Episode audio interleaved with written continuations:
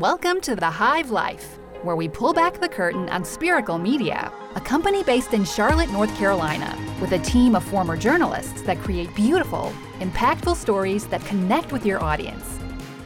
Welcome inside the Spiracle Media podcast studio in the south end of Charlotte for another episode of The Hive Life. I'm Jared Latch alongside Tim Bear as we welcome another guest in Blair Primis. And Blair is the Senior Vice President of Marketing and Talent Development at OrthoCarolina. Blair, thanks so much for making time for us. Yeah, my pleasure. Looking forward to it. I want to start things off with your background. You're a Duke graduate. You're approaching 12 years at OrthoCarolina. What did the roadmap look like when you got started in the marketing field? Just give us some some background about yourself. Yeah, great great question. I've kind of I'd like to tell folks I kind of had my um, my MBA through uh, through experience. Um, so I when I left school, I went to go worked in New York City for McCann Erickson. Um, I think they're still called McCann. Uh, maybe they're called McCann Universal now. I'm not sure. But um, and I did. Uh, I was lucky to work on really big brands, like big brands, Coca Cola, General Motors. Um, Unilever.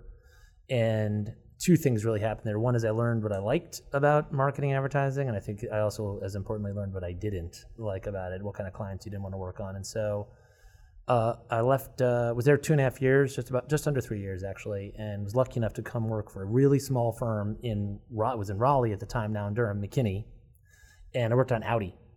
They had like oh gosh, you'd probably never do this nowadays. But they had like three clients, right? Like sixty person agency, which nowadays you probably never do because it's really scary. Because when you lose one, like you pretty much fold. But anyway, um, we had full Audi North America, Canada, Mexico, and United States, all out of this small little office in Raleigh. It was incredible. So I got a lot of experience working in automotive. Uh, weird twist of fate, left there through another connection, and I got a chance to go work for McDonald's on the client side. They had, they had a corporate office in Raleigh, and I did that for just under seven years. Took two years away from that to work in the operations side of McDonald's too. So I was actually a McDonald's store manager. Hmm. I got moved to Charlotte. Was married at the time. Uh, moved to Charlotte, and I was actually the store manager of the McDonald's in Pineville, right on there, like on Pineville Matthews Road and Park Road, um, for like seven months. It was hands down, still to this day, the hardest job I've ever ever yeah. had. Yeah, 65 folks, shift work, 24 hour store. It was tough. Uh, wound up staying home. I left that uh, because you know got a kind of kind of pat on the back. Great job. Uh, we're moving you to Detroit. Decided not to do that. Stayed home uh, with my kids. I had three kids. Stayed up with my kids for about ten months. And a buddy of mine said, you know, hey, listen, we're hiring, um, you know, marketing guys to help with mergers and acquisitions at Bank of America. Uh, that was in 2008. Not a great time to join not, the bank. Not timing was not uh, great. in 2009, my entire department was eliminated, uh, of which I was one of them. And then just amazingly, through a crazy twist of fate, in 2009, July, I uh, luckily I was out of work uh, February, had an interview in May for OrthoCarolina. Started there in July, been there ever since. So wow. healthcare, finance, fast food, automotive, business to business. I think I've kind of touched almost all of it. That's awesome. Yeah. I actually I never knew the McDonald's piece of that story. So yeah. that's that's very cool. Um, yeah. One of the things I wanted to ask you about when we started Spiracle, I know I knew you obviously through my TV time and then through marketing and stuff like that. And, you know, the stories I always heard about how you were running your marketing department was different than how every other, yeah. you know, marketing department was run. What had you experienced or what did you know and why did you do it the way you did it and sort of zigged when everyone else zagged? Yeah, wow, great question, Tim. And So, so I think a couple of things. One is, um, and I'll never forget this. At my interview for um, for OrthoCarolina, um, one of the things that at the time Dan Murray was CEO asked me. He said, you know, what? Why would I take somebody who said zero healthcare? I was the first marketing role that OrthoCarolina had in, inside. They had LGA was their agency for a couple years, sure, and then uh, they moved to having an in-house team. So it was their first real full time, kind of full time marketing hire. And he said to me, "Why would I take somebody with really no healthcare experience? Because um, this is you're going to be starting the department. You know, what do you know about healthcare, little orthopedics?" And I said, "Here's what I do know. Our setup still today is essentially, bear with me here, a franchise model." Where we have now 45 office locations all across the region. And while they're one brand and it's all managed out of one office, our office up on Park Road, at the end of the day, it's really 45 individual locations that have to behave as one. And I said, so if you come from that perspective, my time at McDonald's, I'm your best candidate for this job because it's exactly what it was like. So my belief was, and McDonald's success for the you know many decades that they've been around has been to be a community fixture in whatever community those offices are in. And I repeat that same slogan today for Ortho. We give back to the organ, to the communities that we do business in. And that's what our zag was when everybody was zigging, or vice versa. Yeah, zigging right. Whenever was zagging, because we spent a lot of time building local, relatively small local partnerships that now, a decade later, folks tell me all the time, I feel like I see you guys everywhere. And what Right. that is, is just a million little paper cuts that turn into something much more serious than coming at it with a big giant saw blade. And I think we've uh, continued to uh, continue to try to do that as best we can. I- yeah, I- yeah, I really appreciate the question. No, yeah. that's cool. I know one of the things that we can play off that's perfect uh, segue to this question is the value of hyper local marketing, which Mm. you do. Mm-hmm. And then looking at the pandemic right now, how has that changed the landscape? What have you had to rethink? How will things look going yeah. forward? Yeah, yeah. All, another another very timely, great question. Um, we actually, um, I hate to use this word because everybody does. We also pivoted uh, in uh, in uh, 2020, 2020. Um, we took a look at how consumers were dealing with their lives throughout the pandemic and what was going on. And, and what I saw from a consumer trend standpoint is, is that things that are difficult, I mean, nobody wants things to be difficult, but things that are difficult are even like quadruple more difficult during the pandemic. And brands or groups that were quote unquote winning made themselves easier to use as a brand. And so I looked at my team. We like, you know, did a virtual retreat, uh, and which was essentially just from my instead of from my kitchen, it was from my dining room. Um, Change of scenery. Change of scenery, exactly. My garage for 30 minutes. Um, and we um, we pivoted to focusing on making our brand easier to use. So we went away from what we had typically done, like a lot of agencies do, right? Persona based targeted marketing. And we went to service based ease of use. And so my, you know, online scheduling, same day urgent care, convenient locations, telemedicine. How can we be easier for you as a consumer to use our brand just like we would be a restaurant or any of these other, you know, service related businesses? And so I would say that businesses that pivot toward what consumer trends are telling them, which is be easier to use in a time when things are not easy. I mean, not to get political, but like a vaccine rollout, which is a cluster, and COVID testing before that, which was not made no sense. Like, how do you not do that? You know, how do you avoid that? Or maybe even something more pertinent. I'm sure if you guys have seen it too. We're talking about ordering food. During the pandemic, your quarantine, I could not be more frustrated with businesses that did not update their Google page Right. because I'm like, oh, they're open. Let's walk over. And I lived uptown. I'm like, oh, walk over. And then they're closed. I'm like, what? How do you? It's like the most. It's the first thing anybody does is on your phone. And, and so I'm like, I don't want that to be us. Ortho can't do that. This is people's health. They matter. They've really got to figure out a way to make that happen. And so um, we pivoted to that. My hope would be that other brands think of themselves as a simpler brand to use so consumers can feel more comfortable with how they embrace it. You talked about the food. It just brought to mind the many times that my wife just gave up trying to order from some places Right. online because it seemed like they wanted you to go through five or six steps. You thought Yeah. you were done. They're like, oh, never mind. We're just like, the heck Forget with about it. We're done. Yeah. No, that's true. I mean, so when you guys were doing the community push and all the places that you guys work, this year you had to make this push toward being easier to use. What happened to most of those community partners eh, through this year? How has that relationship Yeah. been, and what have you guys been able to do so yeah, there? yeah. It, it's it's uh, admittedly been been a really.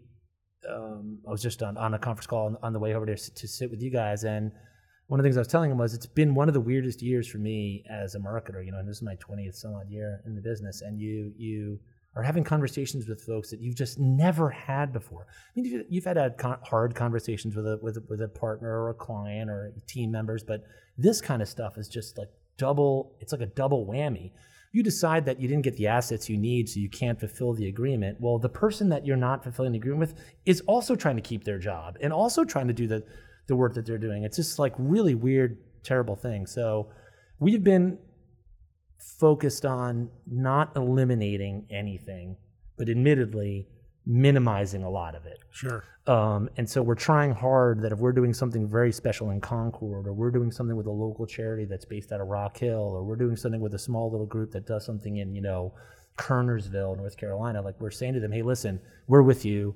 We really want this to work. The version we were at in previous years, we just need to cut that in half. Now we're not going away, but we necessarily can't do the same degree of things that we've, done. And then, as you guys know, we did a lot of stuff that were activated in the communities walks, hikes, 10Ks, 5Ks. None of that happened. So, what do you do when you, you know, we've, we've had a 10K, the Carolina 10K for 10 years, up to 2,000 or so people. And this year, the entire thing was virtual. And so, you know, like, how do you, how do you continue to do those things to the degree that you invested in them before? Um, while being sensitive to the to the fact that everybody's struggling and trying to figure out how to you know, it's stay in business. Act. Yeah, it's really yeah. hard. Yeah. Un, un, and again, another another popular word, unprecedented, but um, really unprecedented in my career dealing with you know the emotion of it all. Um, it's been tough. Yeah, it's been tough. How will this Blair change the way that brands think of themselves? You mentioned about OrthoCarolina and a new perspective on being available, being easy to work with, Yeah. engage with. Is that the main thing, and are there other pieces that when brands reassess, are they part of this essential pause here?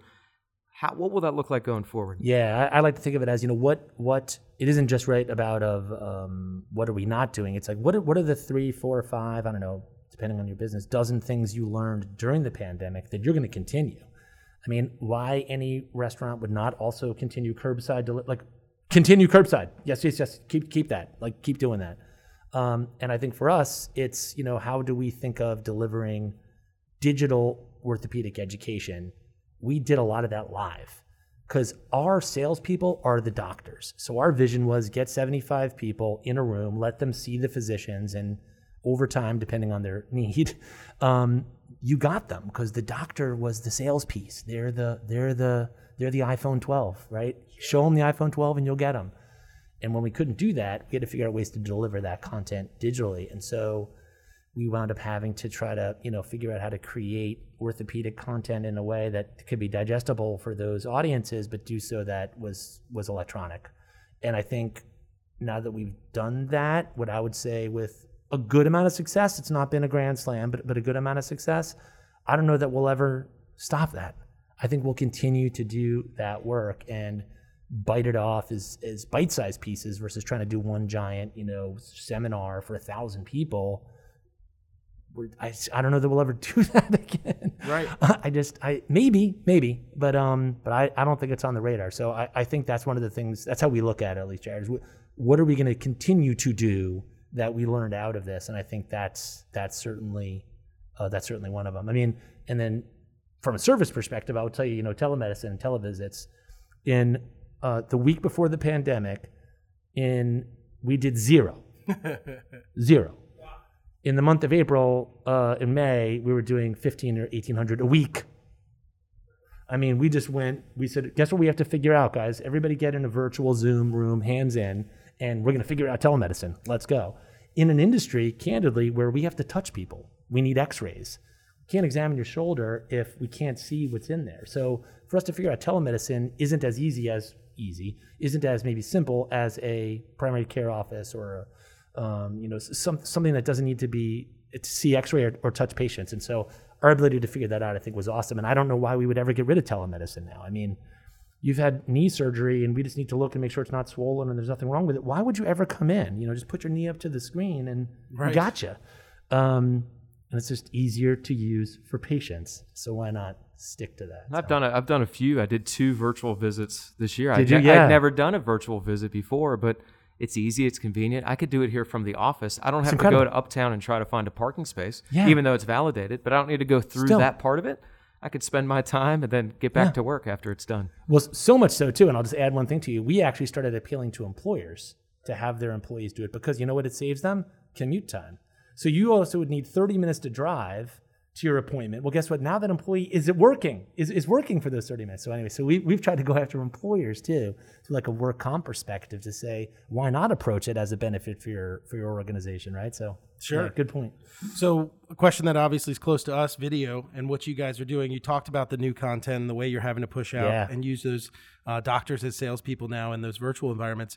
What um, what are you guys doing now? How are you using video? I know before the pandemic, you guys started testing with live uh, surgeries, showing yeah. some of that stuff off, and Yep. looked really cool. So, Yeah. what are you guys up to now? Yeah, yeah, good. We um we're we're still doing some of that now. Um, it's been difficult because we obviously can't get additional humans into the surgery centers and things just because of COVID. So uh, we have tried to kind of create more of what I would call sort of like a live stream environment for some of our physician panels.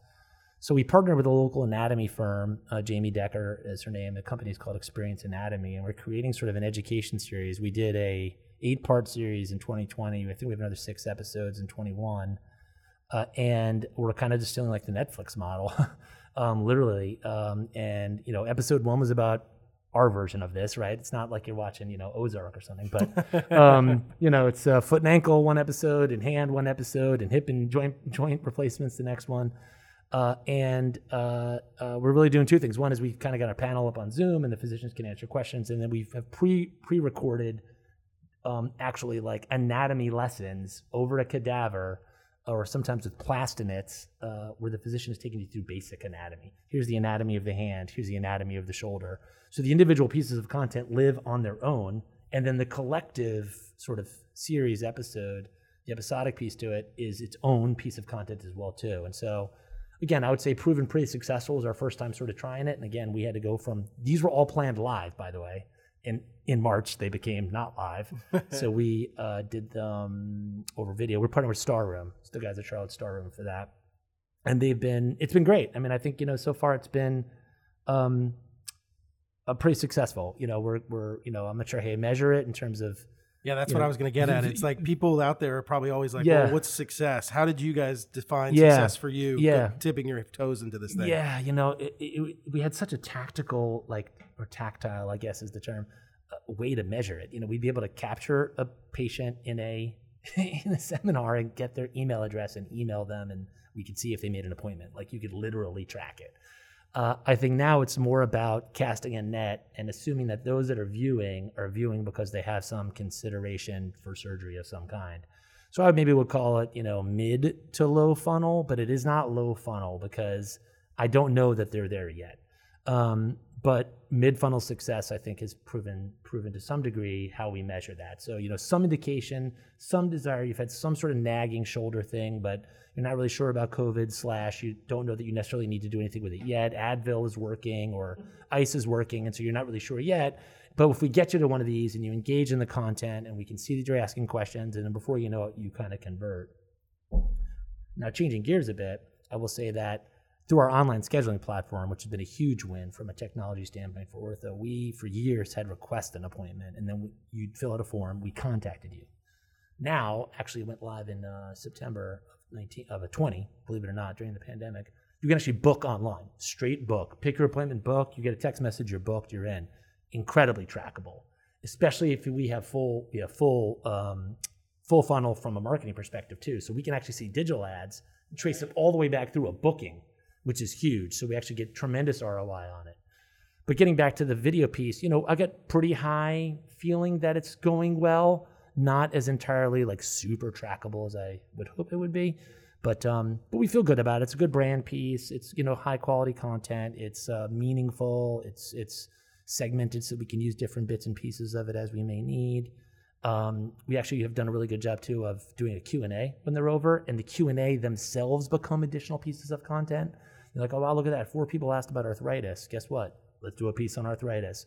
Four people asked about Tommy John surgery. When you know my kid's 15, should they get it? Okay, let's do a piece on if she get Dr. Connor. Should we be doing Tommy John and a 15 year old? Have him answer. Um, so it's been helpful in that regard. If you consider that success, then maybe right. I'm trying to to fathom. You know, you went into this whole thing with no healthcare experience. Yeah, but but a diversified experience in so many different areas the orthopedic knowledge that must be in your mind. Uh, it's pretty amazing. I like to tell people I play a doctor on TV.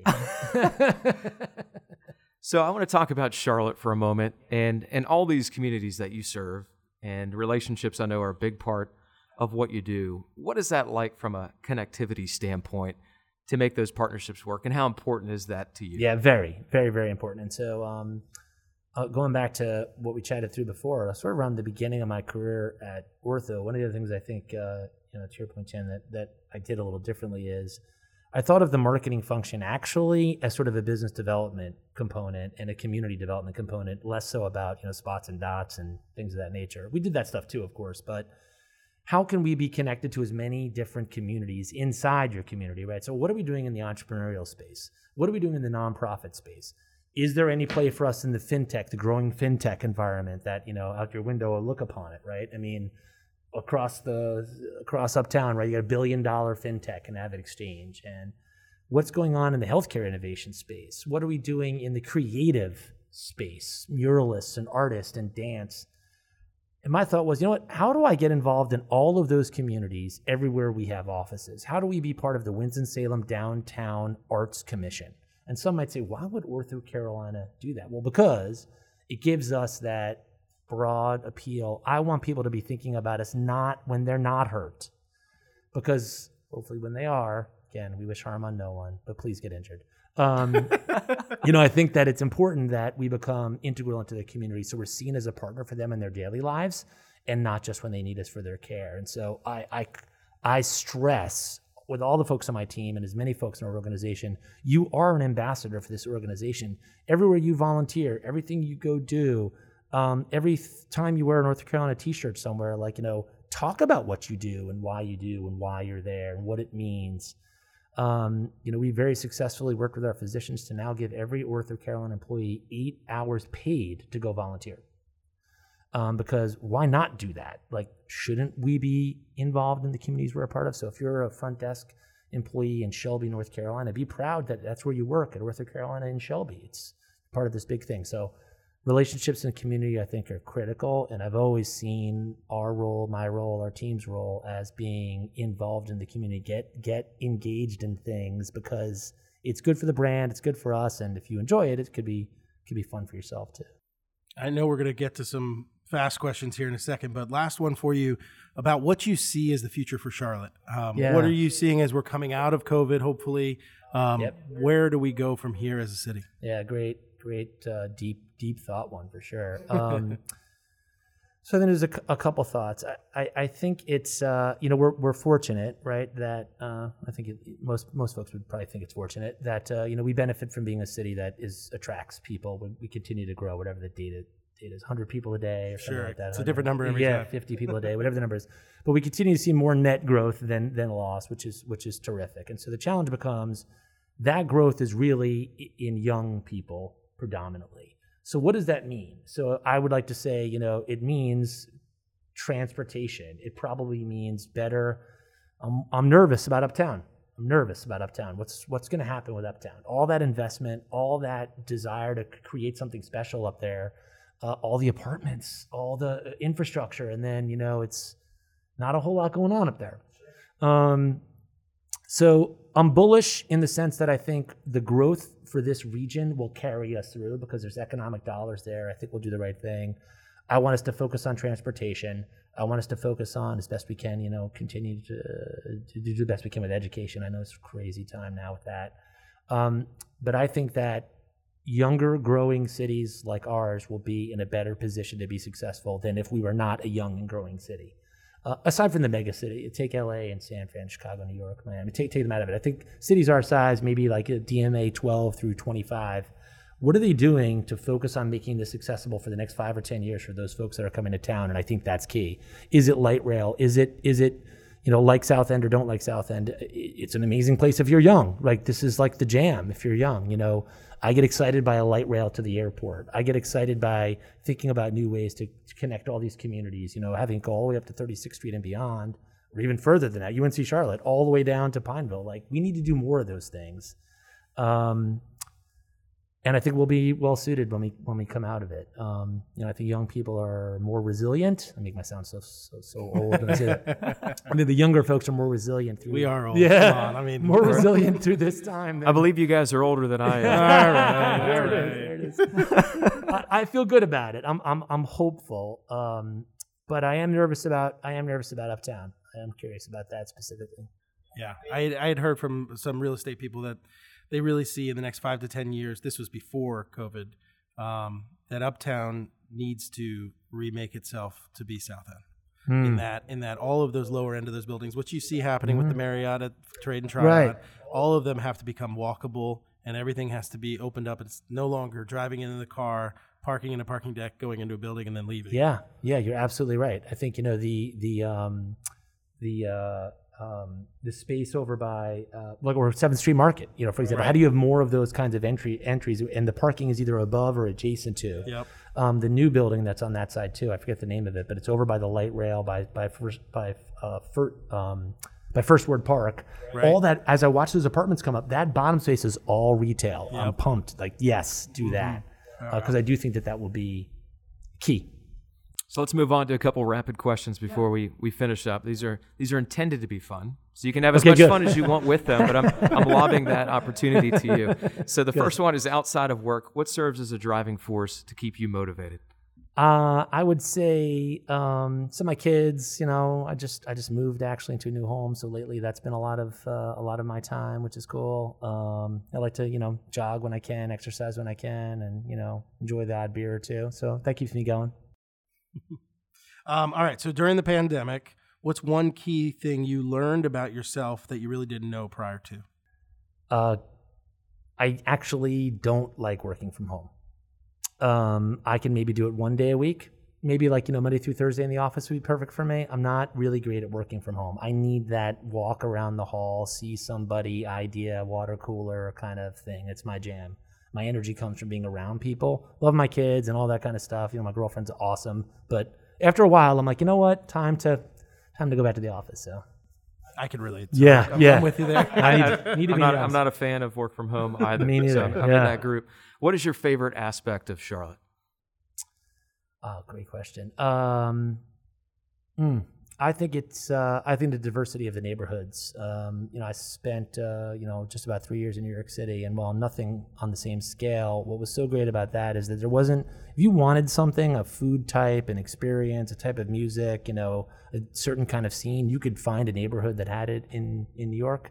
And I think Charlotte's kind of getting there. We have a bunch of different types of neighborhoods and a bunch of different types of feelings in those neighborhoods, and I think that's what excites me most about Charlotte. As long as it continues to stay there, let's not homogenize. Let's stay somewhat different, but that's what's cool about the city. All right, and then leave us with a fun fact that people wouldn't know about you.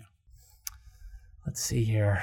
God, a fun fact. So I like to tell people I'm like a 5'11 feeling 5'8 guy. Uh, so that'd be one. Um, but in, in reality, I would say that, um, God, what is a fun fact about me? Um, and maybe it's not so fun, but I'm like super OCD. Like I'm hardcore OCD. It may not be fun for others, but it's really fun for me. Like my desk at the office is annoyingly sparse. Like I, you know, I pick up crumbs behind people. Like I got a problem. It's almost clinically diagnosed, I think. um, so it's fun for me, but maybe not fun for others. So we all know to like screw up a pencil on your desk, yeah, or just totally mess with you. Look, a guy that I, a guy that, a guy that I work with, he, uh, I made the mistake one time of coming in while it was raining, so I left my umbrella in there, and then, uh, well, not paying attention, he to dry, and then he shut it and put in there a whole bunch of my business cards. And I uh-huh. never thought about it for weeks. And I was literally, no joke, on the corner of Trade and Tryon. Starts to rain. I came out of the old um, Plaza building, or I forget what the, by Eddie V's yeah, yeah. now, I think, mm-hmm. or I forget the other place that's there. But um, sure.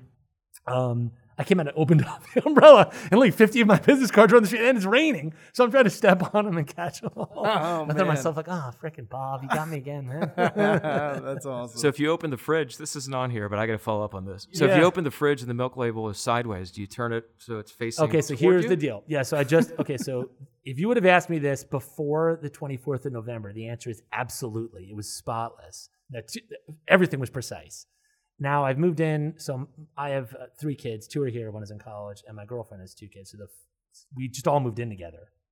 So now that there's six of us in this house, and ironically, the fridge we have has a glass door on it, so you can see through it. So in my inner soul, I am dying to straighten out every single thing in this fridge. But I'm the only one in the house that cares about that. So the new answer to the question is, believe it or not, I don't straighten out the tables. However, I desperately want to. well, I desperately want to. I'm, I'm glad you're able to uh, let that go a little bit. I'm trying. You're at their I'm mercy growing. on that one. I'm growing. Well, Blair, thank you so much Yeah, for, for being a part of this episode. We appreciate the great work that you're doing all around Charlotte. Yeah, thank you guys for having me. It was great, uh, great, great chat. Happy to. We want to remind our listeners that you can check out more episodes of The Hive Life under the resources tab at spiraclebuzz.com and follow us on all of our social media platforms at Spiracle Media. For Tim Bear and Blair Primis, I'm Jared Latch. Thanks for listening, and so long for now. You've been listening to The Hive Life, brought to you by Spiracle Media. Always remember, you can visit spiraclebuzz.com or follow us at Spiracle Media on Instagram, Twitter, Facebook, or LinkedIn. We'll see you next time on The Hive Life.